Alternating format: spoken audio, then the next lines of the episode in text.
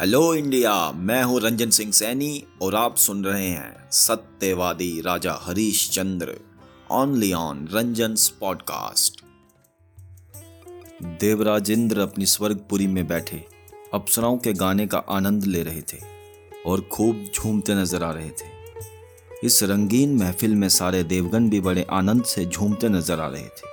उसी समय देवराज इंद्र के महामंत्री ने सभा में आकर प्रवेश किया।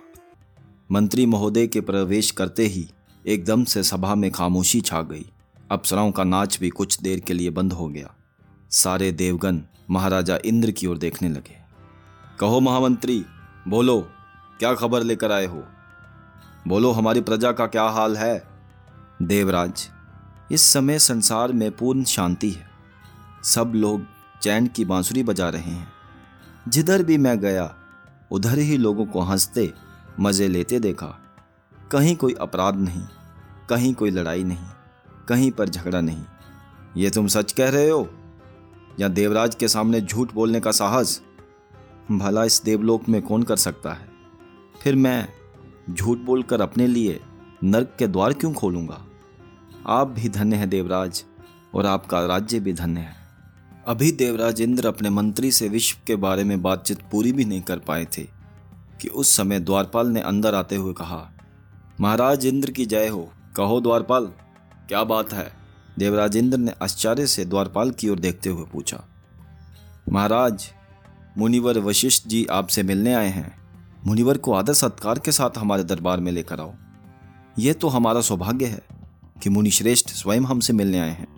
थोड़ी देर के पश्चात वशिष्ठ जी जैसे ही दरबार में पधारे तो देवराजेंद्र ने स्वयं उठकर उनका स्वागत किया और झुककर मुनि के चरण छूते हुए कहा, हे मुनि श्रेष्ठ मैं कितना भाग्यशाली हूँ जो आप जैसे महान विद्वान के दर्शन हुए।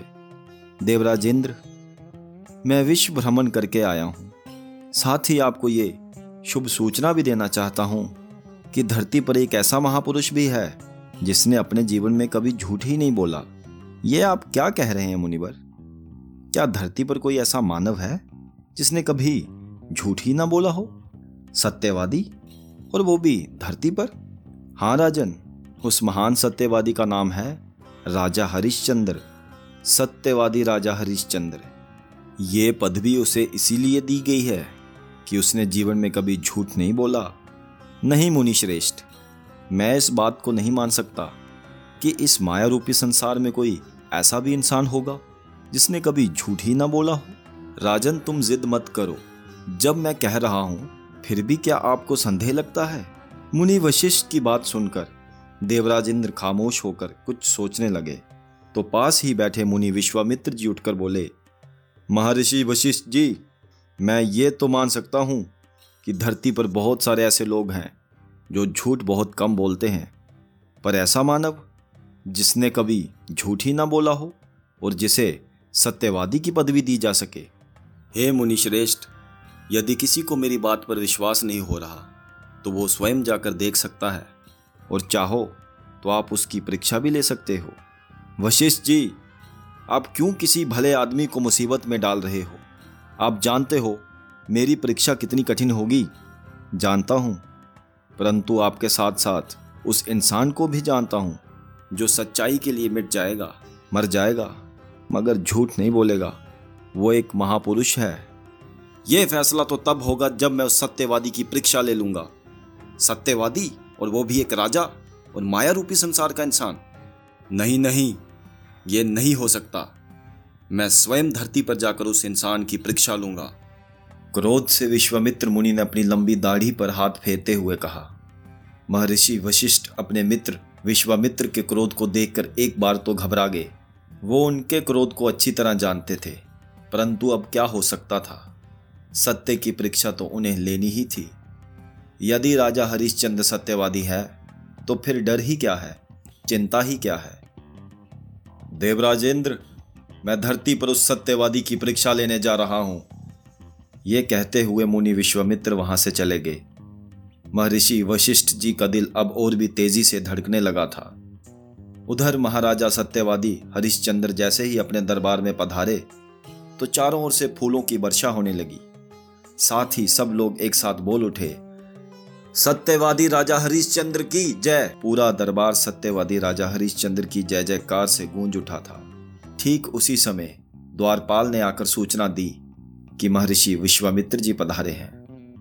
राजा ने स्वयं उठकर मुनि विश्वामित्र जी का स्वागत किया। और उनके चरण छूकर उन्हें उच्च स्थान पर बैठाते हुए पूछा, आज्ञा करे महर्षि, आज इस निर्धन के घर में कैसे आना हुआ? राजा हरिश्चंद्र, आपकी सत्यवादिता के किस्से हमने बहुत सुने हैं, मन बहुत ही प्रसन्न हुआ। वास्तव में मैं आपके राज्य में एक यज्ञ करना चाहता हूँ। ये तो बहुत ही खुशी की बात है कि आप हमारे राज्य में यज्ञ करना चाहते हैं। हे राजन, उस यज्ञ के पूर्ण होने में एक अड़चन आ गई है। कैसी अड़चन? हमारे रहते तो इस पुण्य के काम में कोई रुकावट आ ही नहीं सकती। बोलिए मुनिवर, मैं आपके किस काम आ सकता हूँ? राजन, मुझे इस यज्ञ को पूरा करने के लिए तीन भार स्वर्ण की आवश्यकता है। तो इसमें चिंता की क्या बात है मुनिवर? ये काम तो हम अभी कर देते हैं। ये कहते हुए राजा ने अपने मंत्री से कहा कि वो अभी खजाने से तीन भार स्वर्ण ले आए। महाराज की आज्ञा का पालन करने में उसे कुछ देर न लगी। उसी समय स्वर्ण मंगवाया गया। महाराज ने स्वयं उठकर उस स्वर्ण को मुनिवर की सेवा में भेंट करते हुए कहा, लीजिए मुनिवर, मेरी ओर से एक तुच्छ भेंट। आप अपने यज्ञ को संपूर्ण करो और मुझे आशीर्वाद दो। राजन, आप तो बहुत बड़े दानी भी हैं। ये तो हम कल्पना भी नहीं कर सकते थे। आप अभी तो इस स्वर्ण को अपने पास ही हमारी अमानत समझ कर रख लो। जैसे ही हमें आवश्यकता पड़ेगी हम इसे ले जाएँगे। ये कहते हुए मुनि विश्वामित्र जी वहाँ से उठकर चले गए। उनके जाते ही दरबार में एक साध्वी ने प्रवेश किया। साध्वी के वेश में नारी को देखकर राजा हरिश्चंद्र ने उसे हाथ जोड़कर प्रणाम करते हुए पूछा, कहो देवी, कैसे आना हुआ? महाराज, मैं तो एक साध्वी हूँ, जो प्रभु भक्ति में खोई हुई इधर से उधर घूमती रहती हूँ।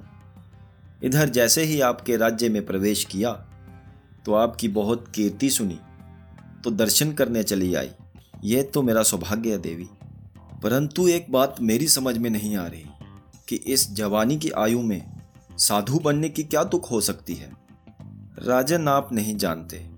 सच तो ये है कि गृहस्थी जीवन में लीन लोग त्यागी जीवन को नहीं समझते। प्रभु के गीत गाना, भजन करना ही हमारा जीवन है, उसने अपने सितार को कंधे पर रखते हुए कहा। देवी, क्या आप हमें भी प्रभु भक्ति के गीत सुना सकती हो? हाँ हाँ क्यों नहीं? महाराज की आज्ञा का पालन करना तो हमारा कर्तव्य है। ये कहते हुए साध्वी भजन सुनाने लगी। महाराजा हरिश्चंद्र उस भजन को सुनकर बहुत ही प्रभावित हुए और जैसे भजन समाप्त हुआ, उन्होंने अपने गले में पहना मोतियों का हार उसे इनाम में देते हुए कहा, आप धन्य हैं देवी, आपने तो हमारा मन ही जीत लिया है। ये सब प्रभु की देन है महाराज। वैसे ये सोना चांदी हीरे हम साधुओं को शोभा नहीं देते। ये तो आप जैसे राजाओं को ही शोभा देते हैं। इसलिए इस मोतियों के हार को अपने पास ही रखें तो अच्छा है। हे देवी, मैं आपकी खुशी का मुँह मांगा इनाम देना चाहता हूँ। बोलो, आप क्या स्वीकार करेंगी? क्या वास्तव में ही तुम मेरी इच्छा पूरी करना चाहते हो? हाँ देवी, जरा एक बार फिर सोच लो राजन, वैसे कहने और करने में बड़ा अंतर होता है। मैं सत्यवादी हरीश चंद्र हूँ। जो भी कहता हूँ, उसे करके ही दिखाता हूँ। ये हार तो मैं तुम्हें इनाम में दे रहा था। फिर इनकार क्यों? महाराज, यदि आप मुझ पर इतने ही प्रसन्न हैं तो फिर आप मुझे अपनी पत्नी बना लें और इसके पश्चात मुझे आभूषण पहना दें। साध्वी ने अपने सितार को कंधे से नीचे रखकर राजा की ओर प्यार भरी नज़रों से देखा। हे देवी, मेरे घर में एक देवी जैसी पत्नी और एक पुत्र भी है। उस देवी के होते हुए मैं भला कैसे तुम्हें पत्नी बना सकता हूँ? आगे क्या होगा? क्या राजा सच में उसे अपनी पत्नी बना लेगा?